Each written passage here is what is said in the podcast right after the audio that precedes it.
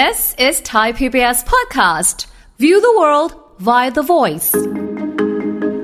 ก่อนจะโทษว่าเป็นลำไส้แปรปรวนเนี่ย ต้องชัวร์ว่าเป็นลำไส้แปรปรวน ไม่ใช่ว่าเป็นอย่างอื่นที่ซีเรียสกว่านี้ แต่เราดันเมาว่าเป็นลำไส้แปรปรวนไม่เป็นไรหรอกมั้งไม่ต้องเจอแพทย์ผู้หญิงค่ะจะเป็นมากผู้ชายอ้าวอายุน้อยจะเป็นมากกว่าอายุเยอะ นะครับค่ะอ่าลำไส้จะค่อนข้างเซนซิทีฟจะไว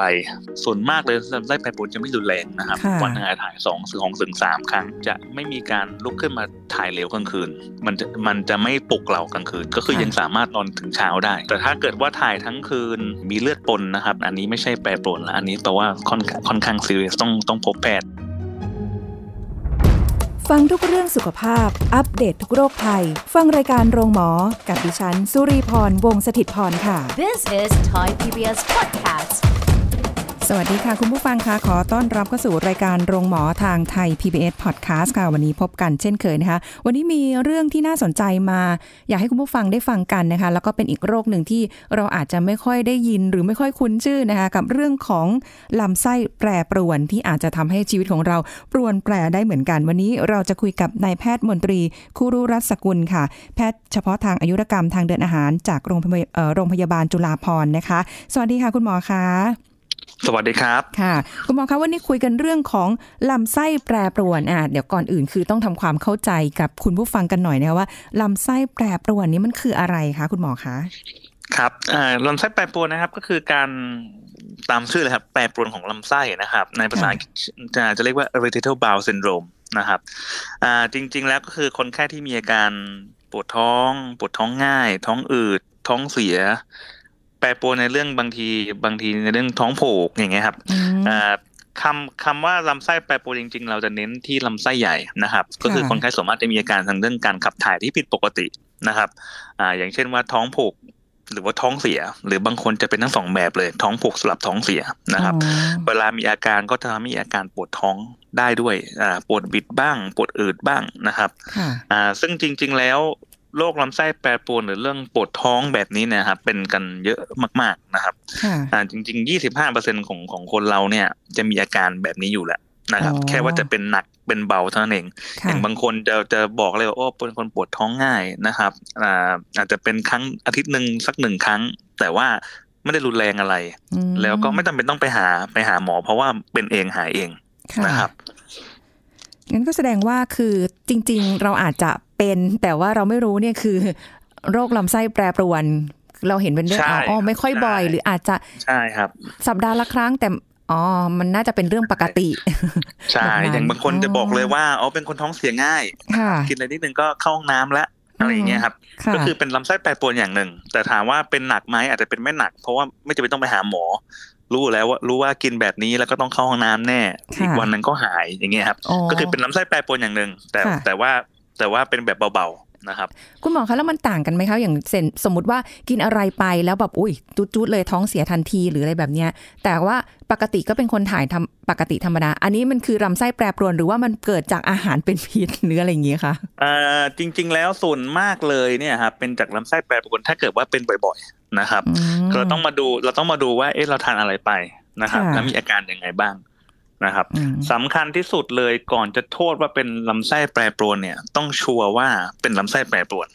ไม่ใช่ว่าเป็นอย่างอื่นที่ซีเรียสกว่านี้ แต่เราดันเมาว่าเป็นลำไส้แปรปรวนไม่เป็นไรหรอกมั้งไม่ต้องเจอแพทย์นะครับ ค่ะ เอาอย่างนี้แล้วคือเราจะรู้ได้ยังไงคะในเบื้องต้นก่อนว่า เอ้ยมันมันผิดปกติแล้วนะ มันเป็นลำไส้แปรปรวนแน่ๆมันมันเป็นบ่อยหรือว่ามันต้องมีอาการขนาดไหนยังไงไหมคะ ที่จะทำให้เรารู้ได้เลยว่า เออ มันไม่ใช่โรคต้องอื่พนบแพนะทย์แล้วอ่าไม่ใช่อ่าครับ คือส่วนมากเนี่ยจะเป็นคนส่วนมากจะเป็นในผู้หญิงนะครับ ผู้หญิงค่ะจะเป็นมากกว่าผู้ชายอ้าวอายุน้อยจะเป็นมากกว่าอายุเยอะนะครับค่ะอ่าลำไส้จะค่อนข้างเซนซิทีฟจะไวนะครับ แต่เมื่อไหร่ที่เราต้องต้องคอนเซิร์นต้องเป็นห่วงต้องเจอแพทย์นะครับค่ะอ่าหนึ่งคือถ้าเป็นอาการใหม่ ถ้าเป็นอย่างนี้มาสิบปีตั้งแต่อายุสามสิบถึงสี่สิบแล้วยังเหมือนเดิม ผมว่าไม่มีอะไรที่ต้องเปลี่ยนแปลงนะครับค่ะแต่ถ้าเกิดว่า แต่ถ้าเกิดว่าทุกอย่างเปลี่ยนแปลงไม่เคยเป็นอย่างนี้เลยแล้วมาเป็นนะครับค่ะต้องมาต้องพบแพทย์ละต้องดูแล้วว่าเอ้ยก่อนจะเหมาว่าเป็นลำไส้แปรปรวนต้องมาดูแล้วเอ๊ะมีอะไรผิดปกติหรือเปล่า ถ้ามีน้ำหนักลงนะครับ ถ้ามีการการน้ำหนักลงร่วมด้วยอย่างเงี้ยอาจจะไม่ใช่ลำไส้แปรปรวนธรรมดา เรื่องท้องเสียก็เหมือนกันครับ อ่า สมมุติว่าเป็นคนถ่ายเหลวท้องเสียอยู่แล้วส่วนมากเลยลำไส้แปรปรวนจะไม่รุนแรงนะครับค่ะวันหนึงอาจถ่ายสองถึงของถึงสามครั้งอ่าฮะคนส่วนมากเลยจะไม่มีการลุกขึ้นมาถ่ายเหลวกลางคืน มันจะมันจะไม่ปลุกเรากลางคืน ก็คือยังสามารถนอนถึงเช้าได้โอ้นะครับ แต่ถ้าเกิดว่าถ่ายทั้งคืน อันนี้ผิดปกติละถ้าค่ะถ่ายถ้าถ่ายมีเลือดปนนะครับ ถ่ายมีเลือดปน อันนี้ไม่ใช่แปรปรวนละอันนี้แปลว่าค่อนข้างค่อนข้างซีเรียสต้องต้องพบแพทย์คนที่มีอาการโลหิตจางร่วมด้วยนะครับ ซีดหรือเช็คเลือดแล้วมีโลหิตจางร่วมด้วย อันนี้และมีอาการเนี่ยไม่ใช่แปรปรวนธรรมดานะครับ หรือว่ามีอาการเรื่องกลืนลำบากนะครับ หรือว่ามีการคลื่นไส้อาเจียนร่วมด้วยบ่อยๆ นะครับค่ะอันนี้อันนี้แปลว่า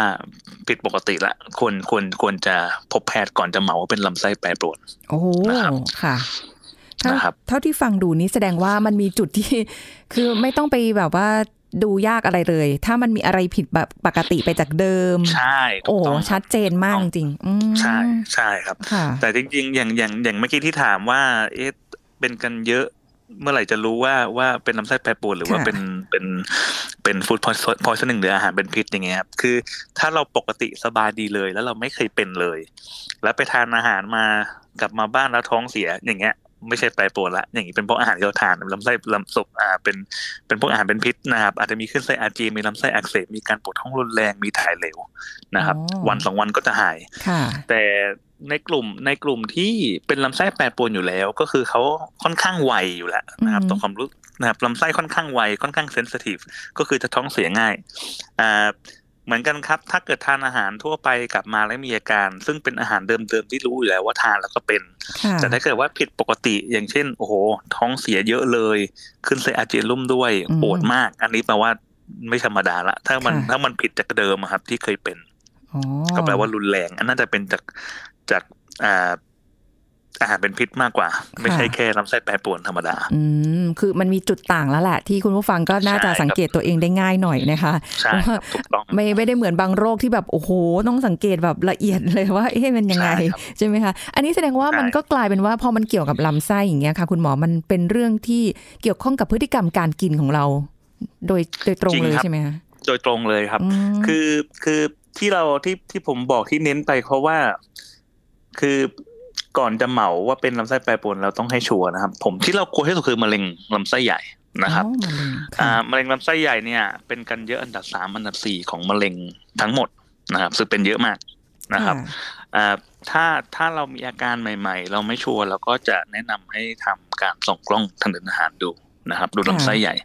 หรือว่าต้องต้องตรวจเพิ่มอย่างเช่นตรวจเลือดตรวจอุจจาระหรือว่าต้องต้องทำอัลตราซาวน์หรือ CT scan เพิ่มนะครับค่ะก่อนก่อนจะบอกว่าเป็นเป็นแค่ IBS หรือลำไส้แปรปรวนนะครับ แต่แต่ถ้าเกิดว่าเราเราเรา confirm แล้วเนี่ยครับว่าไม่ใช่อย่างอื่นละ เราเป็น I เราเป็นลำไส้แปรปรวนอย่างเงี้ยครับค่ะเราก็จะดูเรื่องอาการละเรามารักษาตามอาการนะครับว่า ว่าคนไข้มีอาการยังไง เราต้องโฟเราต้องเน้นตรงไหนนะครับค่ะอย่างเรื่องอาหารเลยอย่างที่เมื่อกี้ถามมานะครับ จริง ๆ แล้วส่วนมากเลยจะรู้เลยครับ ว่าทานอะไรแล้วจะมีอาการนะเพราะว่าเพราะว่าเพราะว่าตามตามตามอายุของเราเลย ปกติจะรู้เลยว่า เอ๊ะ อันนั้นกินอันนั้นกินแล้วกินอันนั้นแล้วก็ท้องเสียแน่ หรือว่าอืมปวดท้องแน่อะไรอย่างเงี้ยครับค่ะอ่าส่วนมากจะเป็นในสิ่งที่เราทานนะครับอ่าพวกในคนไข้กลุ่มนี้ครับ อาจจะมีความผิดปกติของลำไส้เล็ก ๆ น้อยๆในหลาย ๆ ด้านนะครับหนึ่งก็คือว่าลำไส้แปรปรวนในเรื่องที่ลำไส้ที่ขยับตัวเร็วกว่าปกติหน่อยหนึ่งนะครับค่ะพอขยับตัวเร็วกว่ากว่าปกติคนไข้จะเป็นเหมือนกับว่าท้องเสียง่ายอืมนะครับ ในกลุ่มที่ขยับตัวช้ากว่าปกติ ก็จะเป็นกลุ่มท้องผูกค่ะนะครับค่ะหรือบางกลุ่มนี้ก็คือสลับกันเลย เดี๋ยวท้องผูกเดี๋ยวท้องเสียนะครับเอออ่าอีกกลุ่มอีกกลุ่มหนึ่งก็เป็นคนไข้ที่ ค่อนข้างเซนซิทีฟประกาศประประสาทรับความรู้สึกของลำไส้อะค่อนข้างไวนะครับค่ะก็เลยรู้สึกง่าย อืดง่าย ปวดท้องอืมง่ายนะครับค่ะเรากินเหมือนชาวบ้าน แต่เขาไม่เป็นไรแต่เราปวดท้อง เราอืดเราแน่นนะครับ จริง ๆ แล้วลำไส้เรามีเรามีมันมันต้องมีลมมีแก๊สผลิตตลอดเวลาอยู่แล้วจากอืมแบคทีเรียจากอาหาร แต่คนอื่นเขากินแล้วไม่ไม่อืดแต่เรารู้สึกอืดนะครับค่ะทั้งที่ทั้งที่นี่แก๊สผลิตไม่ต่างกันอือฮึนะครับ ในในกลุ่มบางคนเลยอาจจะเป็นหลังจากที่ เราเรียกว่า post infection IBS ครับ ก็คือคนไข้ที่เพิ่งเป็นอ่าอาหารเป็นพิษนะครับอืมพออาหารเป็นพิษเนี่ยก็คือก็คือมีการอักเสบรุนแรงของของของลำไส้ค่ะ นะครับ พอมีการอักเสบที่รุนค่อนข้างรุนแรงอย่างบางคนเป็นเยอะเลยขึ้นไส้อาเจียนนอนสมไปสองสามวันอย่างเงี้ยครับโอ้บางทีมันจะรุมันคล้ายๆกับระบบมันมันรวนนะนะครับค่ะมันจะรวนไปสักพักหนึ่งคนไข้จะมีอาการแบบเอ๊ะปวดท้องง่ายอืดง่าย ท้องเสียง่ายไปสักพักหนึ่งในบางคนเป็นแค่แป๊บเดียวครับ ไม่กี่วัน บางคนเป็นหลากหลายอาทิตย์ บางคนเป็นเดือนเดือนๆก็มี แต่แต่สักพักใหญ่ ๆ ครับ มันก็จะกลับมากลับมาเป็นปกติแต่ต้องใช้เวลานะครับอืมในบางคนไข้บางกลุ่มก็จะเป็นจากจากจริง ๆ ความเครียดก็มีผลนะครับความคยดอ่า เรารู้ว่าเรารู้ว่าคนไข้กลุ่มกลุ่มหนึ่งที่เป็นเนี่ย จะเป็นกลุ่มที่มีมีความกังวลอยู่แล้ว มีความเครียดอยู่แล้วนะครับค่ะอาจจะมีภาวะซึมเศร้าด้วยนะครับทำให้มีอาการง่ายนะครับ อย่างบางคนเลย บางคนเครียดแล้วปวดหัวนะครับ แต่ว่าในคนไข้กลุ่มนี้คือปุ๊เครียดแล้วก็มีมีอาการเรื่องท้องแทน แต่นี่เป็นเรื่องปวดหัวเลยอย่างงู้นอย่างนี้ ก็เป็นทางด้านท้องแทนนะครับ มีลำไส้แปรปรวนแทน โอ้แสดงว่าคือจริง ๆแล้ว แต่ละคนอาจจะมีอาการแตกต่างกันออกไป ใช่ครับ อ่าตัวตัวอาการแตกต่างกันออกไป ตัวที่กระตุ้นก็คือแตกต่างกันไปนะครับอืมอ่าหลักๆก็คือหลักๆเลยก็คือก็คืออาหาร ค่ะ อ่าส่วนกระตุ้นอีกอย่างหนึ่งอีกหลัก ๆ ก็คือก็คือความเครียดนี่แหละนะครับ ค่ะอ๋อมีผลแน่นอนแหละใช่เออสัใช่งเกคตรับเหมือนกัน บางทีครับถ้าเครียดมากบางทีก็ก็ท้องผูกไปเหมือนกันนะใช่ครับเอาง่าย ๆ เอาง่าย ๆ เลยอย่างอย่างอย่างถ้าไปถามไปถามนักเรียนมหาวิทยาลัยที่กำลังจะสอบเนี่ยครับ อะตอนเช้ามีแล้วขึ้นไส้ค่ะอาเจียน ท้องเสียสามรอบก่อนไปสอบโอ้อะไรเงี้ยโอ้อย่างเงี้ยอย่างเงี้ยครับก็ก็เป็นเพราะว่าเครียดมากนะคค่ะรับมันก็เป็นการการแสดงออกอย่างหนึ่งของร่างกายว่าว่า under stress อืมนะครับ ส่วนเรื่องอาหารเนี่ยครับ อะไรบ้างที่จะมีอาการทำให้มีอาการอันนี้แล้วแต่บางคนละค่ะนะครับ ถ้าเป็นพูดตรงๆเลยถ้าถ้าเป็นแค่นิดหน่อยนะครับ ไม่ได้ปวดท้องรุนแรงไม่ได้มันไม่ได้ มันไม่ได้ มีปัญหากับ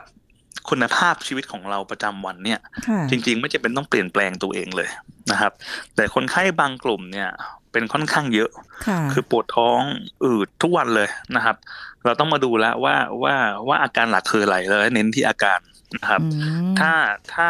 ถ้าเป็นคนที่อ่าท้องเสียง่าย แล้วบ่อยมาก อันนี้ต้องมาดูแหละหนึ่งคือต้องให้ชัวร์ว่ามีไม่มีอะไรผิดปกตินะครับอ่าแต่ถ้าเกิดว่าเราเคลียร์เรียบร้อยแล้วเรารู้ว่าเป็นกลุ่มนี้ ก็จะทานพวกยาพวกหยุดหยุดถ่ายได้นะค่ะครับอ๋อส่วนคนที่เป็นท้องผูก ซึ่งจริง ๆ เป็นกันเยอะมากนะครับ ก็จะให้ทานยาระบายแทนค่ะนะครับ ส่วนคนที่มีอาการเรื่องอืดแน่นท้องปวดก็จะมาเน้นที่อาการตรงนี้ละว่า เอ๊ะ ถ้าเกิดมีอาการปวดบิดอย่างเงี้ยครับก็จะให้ทานให้ทานยาอืม พวกคลายคลายเรื่องการปวดบิด แก้ค่ะปวดท้องทั่วไปยาขับลมนะครับ แล้วก็มาเปลี่ยนแปลงเรื่องพฤติกรรมการทานอาหารด้วย เราต้องมาดูแล้วว่าเราทานอันไหน แล้วมีอาการนะครับค่ะอ่าจริง ๆ หลักๆเลยที่ค่อนข้างกระตุ้นง่ายก็คือก็คือนมวัวนะครับ คนไข้อืมจะเป็นคนไข้คือคนคนคน คนไทยคนเอเชียเนี่ยครับ พออายุเยอะขึ้นเนี่ยค่ะเราจะเราเราเราผลิตเอนไซม์ที่ย่อยนมน้อยลงนะครับอืมเราจะเป็น lac- เราจะเรียกว่า lactose intolerance ค่ะก็คือก็คือพอกินพอทานนมวัวเนี่ย แล้วจะมีอาการแบบปวดท้องขึ้นไส้อาเจียน หรือว่าท้องเสียค่ะนะครับแล้วก็จะแนะนำให้ให้เปลี่ยนเป็นเป็นกลุ่มนมถั่วเหลืองซอยมิลค์อ๋อนะครับ lactose free milk แทนหรือว่าค่ะ almond milk อะไรอย่างเงี้ยครับ ที่ไม่ใช่นมวัวนะครับโอ้ค่ะ จริง ๆ จริง ๆ ผักผลไม้หลายๆอย่าง ก็ทำให้ปวดท้องง่าย ท้องเสียง่าย ผักผลไม้เพราะว่าอะลนะมคะมันเยอะ ใช่อ๋อเหรอครับคะใช่ อ่ากระเทียมหัวหอมนะครับ ผลไม้ไทยหลาย ๆ อย่างมะม่วงมะละกอแตงโมอะไรอย่างเงี้ยครับ พวกนี้มีน้ำตาลค่ะมีน้ำตาลของผลไม้นะครับ แล้วตัวน้ำตาลพอพอเราทานเข้าไป พอพอพอมันย่อยเนี่ยค่ะมันผลิตแก๊สนะครับทำให้อืดง่ายปวดท้องง่ายอ่านะครับ แล้วก็ต้องมาดูแลวเอ๊ะเราทานอะไรไป อะไรทำให้มีอาการ เราต้องปรับอะไรบ้างนะครับค่ะเอ่อจริงๆที่ต้องปรับนี่ไม่ใช่ไม่จำเป็นต้องปรับแล้วหยุดทานตลอดชีวิตนะครับ เราก็จะเหมือนกับว่าหยุดสักเดือนสองเดือน แล้วมาดูว่า เหมือนกับให้ดีขึ้นไหมให้ร่างกายเราเราเราปรับตัวก่อนใช่ครับ ค่ะคือบางคนทานชอบทานนะชอบทานผลไม้มากเนาะใช่เราก็ไม่อยากให้หยุดไปตลอดชีวิต เพราะจริงๆจริงๆแล้วเราก็รู้ว่าผลไม้เป็นสิ่งที่ดีสำหรับเรานะครับมันมีไฟเบอร์เยอะอะค่ะคุณหมอ ใช่ครับใช่ใช่เอออย่างน้อยท้องไม่ผูกนะคะ ใช่ครับถูกต้องถูกแต่ต้องไปท้องอืดแทนท้องอืดแทนทำไมเป็นอย่างนั้นโอ้โหเอาคือคุณหมอจะบอกว่า คือไม่ได้บอกว่า ไม่ให้เลิกไป กินผลไม้อะไรพวกนี้ แต่แค่ว่าเอาแหละ น้อยลง ปรับหน่อยอ่าปรับต้สองมมาดุดูลนิดครันึบงว่าเออว่าว่าเราว่าถ้าช่วงที่เราเป็นเนี่ยเราทานอะไรอยู่ค่ะนะครับ คือต้องต้องต้องมาต้องมาต้องมาเช็คละ อย่างที่อย่างที่ผมบอกถ้าเกิดว่าเรามีอาการนิดเดียว เรามันไม่รุนแรงอะไรอืมเราไม่ต้องเปลี่ยนแปลงตัวเองเลยค่ะนะครับ แต่ถ้าเราเราเราซัฟเฟอร์ค่อนข้างเยอะเนี่ย เราต้องมาดูละเราอยากเราอยากเราไม่อยากปวดท้อง เราอยากให้ทุกอย่างดีขึ้น เราต้องมาดูละเราต้องปรับตัวปรับยังไงบ้างค่ะนะครับ อาหารรสจัดก็ทำให้ปวดท้องง่ายนะครับ จริงอืมๆจริง ๆ ก็ก็ก็ต้องหลีกเลี่ยงนะครับค่ะในในคนไข้บางกลุ่มถามว่าถามว่า ทานรสจัดมันกัดกระเพาะมันกัดลำไส้เราไหมจริง ๆ แล้วไม่หรอกนะครับ แต่ว่าเราเราเราเซนซิทีฟอะเราปวดท้องอะเราก็ต้องเราก็ต้องหลีกเลี่ยงอ๋อนะครับก็แสดงว่าตัวเรานี่แหละ ต้องสังเกตตัวเองดูว่า กินอะไรแล้วมันผิดปกติ กินอะไรแล้วมันเกิดอะไรขึ้น หรือถ้ากินแล้วก็ใช่อ๋อคปรับกใช่ไม่มีอะไร แต่คุณหมอบอกว่า ผู้หญิงเป็นเยอะ แล้วก็เยอะกว่าผู้ชาย เยอะกว่าผู้ใช่ชาย แล้วทำไมผู้หญิงใช่เป็นเยอะกว่าผู้ชายอะคุณหมอ อ่าผมคิดว่าเอ่อในเรื่องของเซนเซนซิทีฟอะครับ การประสาทรับรู้ของของของความปวดอืมความเจ็บในลำไส้อะครับค่ะจะจะไวกว่าผู้ชายอ๋อเหรอคะอืมอ่า ความเครียดเอง ผู้หญิงอาจจะเป็นเยอะกว่าค่ะการแสดงออกจากความเครียดเองก็จะเป็นเยอะกว่านะครับ จริงๆถ้าพูดถึงเรื่องฮอร์โมนเลยอาจจะมีส่วนด้วย แต่ก็บอกยากครับ ค่ะ อืมแต่ว่าก็จะเป็นในคนที่อายุน้อย รู้สึกว่าตอนนี้ความที่ตัวเองมีอายุมากขึ้นเลยรู้เป็นข้อดีนิดนึง ควรจะดีใจไหมคะ เอออะไม่เป็นเคยข้อดีครับเป็นข้อดีใช่ไหมไม่เคยสังเกตตัวเองเลย จนมาคุยกับคุณหมอวันนี้แหละ เอออะอย่างน้อยก็ได้หนึ่งโรคแหละที่เราจะไม่ได้ความเสี่ยงจะน้อยลงหน่อยนะคะ ครับ แต่ว่าอันเนี้ยคือถ้าเกิดเป็นลำไส้แปรปรวนบ่อยๆอย่างเงี้ยค่ะคุณหมอคะแล้วก็แบบคือก็ไม่ค่อยได้สังเกตตัวเองไม่ได้ใส่ใจไม่ได้คิดว่ามันเป็นอะไรเยอะมันจะนำไปสู่การเป็นโรคมะเร็งลำไส้หรือมันเป็นอะไรที่รุนแรงกว่านี้ได้อีกไหมคะไม่เลยครับ อ่า มันไม่ มันไม่ มันไม่ได้เป็นความเสี่ยงของมะเร็งนะครับอืมแต่แต่แค่ว่าเราต้องให้ชัวร์เท่านั้นเองว่าเราไม่มีไม่มีมะเร็งซ่อนอยู่นะครับ เราต้องต้องตรวจเท่านั้นเอง นะครับค่ะคือจริง ๆ ถ้าอายุเกินสิบใครบ้างนะครับ ที่มีความเสี่ยงเป็นมะเร็งลำไส้ใหญ่หนึ่งคือก็คือจริง ๆ อายุเยอะขึ้นอันนี้อันนี้อ้าวไม่ได้แล้วอันนี้ไม่ได้ละไม่ได้สิทธิ์นะแล้วครับแต่อันนี้อันนี้อันนี้เป็นของแถมจากอายุนะครับ อายุอายุเกินห้าสิบขึ้นไปถือว่ามีความเสี่ยงละโอ้นะครับค่ะผู้ชายเป็นมากกว่าผู้หญิงอีกมะเร็งลำไส้ใหญ่นะครับอืม แล้วแล้วคนที่สูบบุหรี่นะครับ ก็มีความเสี่ยงมากกว่าคนที่ไม่สูบบุหรี่ค่ะคนที่มีคนในครอบครัวเป็นมะเร็งลำไส้ใหญ่ ก็อาจจะมีความเสี่ยงเพิ่ม เพราะว่าอาจจะมีพันธุกรรมร่วมด้วยนะครับอืมอ่าเพราะฉะนั้นถ้าเกิดอายุเกินห้าสิบแล้วมีอาการที่ไม่ใช่เหมือนเดิม ทุกครั้งควรตรวจเพิ่มเติมไหมควรตรวจเพิ่มเติมค่ะนะครับ เอาให้ชัวร์ว่าไม่ใช่มะเร็ง ไม่ไม่มีมะเร็งซ่อนอยู่นะครับอืมอ่าจริง ๆ แล้วปกติเวลาคนไข้มาหามามาพบ ผมหรือพบแพทย์ทางเดินอาหารเนี่ยครับเราก็จะให้ชัวร์ว่าหนึ่งเราตรวจเราตรวจเลือดดูนะว่า เออไม่ไม่มีผิดปกติ ไม่มีภาวะโลหิตจางนะครับปวดท้องจริง ๆ แล้วหรือท้องอืดบางทีอาจจะเป็นจากหลาย ๆ สาเหตุนะครับไม่ใช่แค่ลำไส้แปรปรวนอย่างเดียวนะครับ อาจจะเป็นแผลกระเพาะอาหารอาจจะเป็นนิ่วในถุงน้ำดีอุ้ยอาจจะเป็นอาจจะเป็นลำไส้อักเสบอะไรเงี้ยครับเราก็เลยต้องต้องเราตรวจเลือดดู เราอาจจะเอาทราซาวน์ดูนะครับ ดูท้องหรืออาจจะต้องค่ะอ่าซีทีดูให้ชัวร์ว่าไม่มีอะไรที่ผิดปกติ นะครับค่ะแล้วแล้วคงต้องส่องกล้องทางเดินอาหารด้วยให้ชัวร์นะครับอืมแต่คนที่อายุเกินห้าสิบเพราะเราให้ชัวร์ว่าไม่มีไม่มีมะเร็งซ่อนอยู่ค่ะนะครับ ถ้าเราเคลียร์ในด้านนี้หมดแล้ว เราก็สบายใจละ เรามันดูตามรักษาตามอาการละนะครับค่ะแล้วถามว่ามีอาการเยอะไหมจะมีอาการเยอะแล้วจะเพิ่มความเสี่ยงในเป็นในในอนาคตไหมก็ไม่เลย นะครับอืมเราส่องกล้องเราตรวจเพิ่มเติมเพื่อความสบายใจมากกว่าค่ะนะครับอ่าวันนี้ส่องกล้องแล้ว ตรวจทั้งหมดเคลียร์แล้ว อาทิตย์หน้าปวดท้องก็จะได้สบายใจได้ หรือเดือนหน้าปวดท้องก็สบายใจได้ว่าอะไม่มีอะไรต้องเป็นห่วงนะ เดี๋ยวเราค่ะรักษาตามอาการพอ เราอาจต้องหลีกเลี่ยงนู่นหลีกเลี่ยงนี่หลีกเลี่ยงนี่หลีกเลี่ยงนั่นหรือแต่ต้องทานยาตัวนี้อืมเพื่อให้ดีขึ้นค่ะนะครับ แต่อย่างน้อยสบายใจในเรื่องมะเร็งได้ค่ะ อ๋อ แต่ถ้าคือถ้าอายุประมาณสักห้าสิบอ่าอันนี้ก็คือ ถ้าเข้าโปรแกรมการตรวจสุขภาพประจำปีเขาก็จะมีตรวจอยู่แล้ว รู้สึกว่าเออการตรวจสุขภาพประจำปีที่คุยกับคุณหมอมาหลายท่านเนี่ย ยังไงก็แต่ละท่านก็จะเน้นย้ำว่า ควรตรวจนะ ในหนึ่งปีสำคัญมากครับเออสำคัญมากๆสำคัญมากคือค่ะจริง ๆ แล้วมันเป็นเนื่องเนื่องด้วยที่ว่าระบบของประเทศไทยเนี่ยครับ มันมันไม่มี ไม่มีแพทย์เจ้าของไข้ที่ที่ดูแลคนไข้แบบรวมๆได้ทั่วๆไปอ่านะครับอ่าพูดตรงๆเลยว่าว่าตรวจสุขภาพประจำปีสำคัญมาก แต่บางบางคนไข้บางคนไข้บางคนก็คือ สมมติว่าไม่สมีมีปัญหาเรื่องหัวเรื่องหัวใจอยู่ หรือปัญหาเรื่องเรื่องเบาหวานอยู่อย่างเงี้ยครับค่ะหนึ่งหนึ่งปีเขาอาจเจอหมอหัวใจสามครั้ง เจอหมอเบาหวานอีกสามครั้งอืมเป็นหกครั้งต่อปี เขาก็ค่ะรู้สึกว่าเขาพอแล้ว ใช่ไหมครับค่ะอ้าวเจอหมอแล้วไม่ต้องตรวจเพิ่มแต่จริงๆแล้ว หมอเบาหวานก็จะดูแต่เรื่องเบาหวานหมอหัวใจก็จะดูเรื่องหัวใจอ่าใช่ผมก็จะดูแต่เรื่อง ผมเองจะดูเรื่องตับกับลำไส้นะครับค่ะผมก็จะไม่ห่วงเรื่องอย่างอื่นละผมจะไม่ห่วงเรื่องความดันเรื่องคอเลสเตอรอลเรื่องเบาหวานละค่ะนะครับ ทุกคนก็จะโฟกัสของเรื่องของตัวเอง แต่คนที่คนที่สำคัญสุด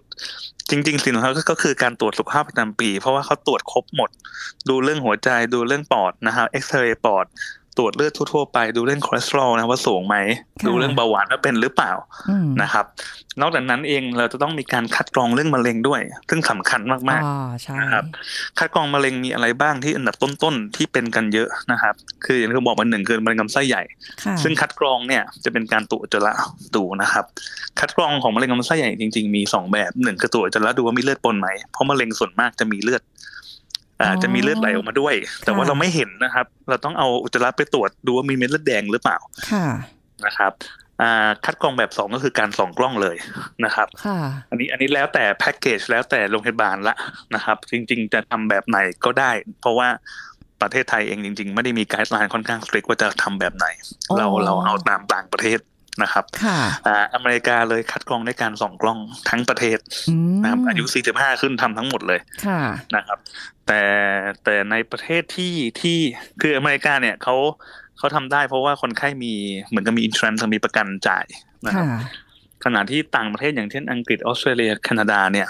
รัฐบาลจ่ายค่าส่องกล้องอืมเพราะฉะนั้นเขาไม่สามเขาเขาบอกเลยเขาไม่สามารถส่องกล้องคนทั้งประเทศได้อายู่ 45 อัพค่ะเขาก็จะให้คัดกรองด้วยการอุจจาระก่อนนะครับ ถ้าตรวจอุจจาระแล้วไม่มีเลือดปนโอกาสจะมีมะเร็งน้อยละอะโอเค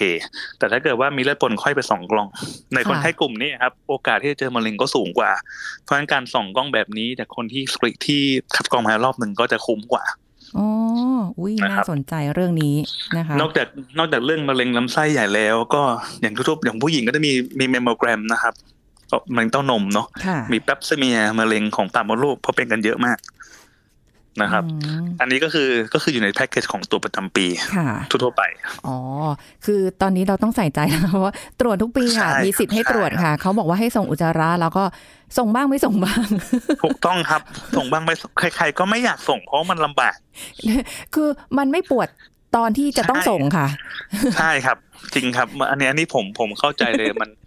มันมันไม่ง่ายนะครับ มามาโรงพยาบาลตอนเช้าค่ะแล้วก็เอากระป๋องมาให้อะไปไปตรวจอุจจาระสิ แล้วแบบอ้าวเพิ่งเข้ามาเมื่อเช้าเอง แล้วจะเอามาจากไหนมาตรวจใช่ไหมครับค่ะ หรือแม้กระทั่งแล้กาวรให้เอากระป๋องกลับบ้านก็ใครจะกลับมาใหม่พูดตรงๆเลย อ่าใช่แล้วเราจะเราจะหันกลับไปควักมันขึ้นมาอุ้ยขออภัยคุณผู้ฟัง คือถ้าเกิดใครผ่านอย่างเงี้ยจะเข้าใจฟิลลิ่งเลยว่ามันเฮ้ย มันก็ยากก็เลยไม่ได้ง่าตรยวจครับเป็นบ่อยไม่ง่ายแต่แต่สำคัญมากนะคอ๋รัอบเหรอไม่ง่ายครับแต่สำคัญมาก เข้าใจว่าเพราะเอาว่าไปตรวจ เป็นเอ่อหาพยาธิเฉยๆไม่ใช่ใช่ไหมไม่คะเลยครับอ๋อไม่ไม่เลยครับ อันนี้อันนี้เป็นการเป็นการคัดกรองของมะเร็งลำไส้ใหญ่อ๋อ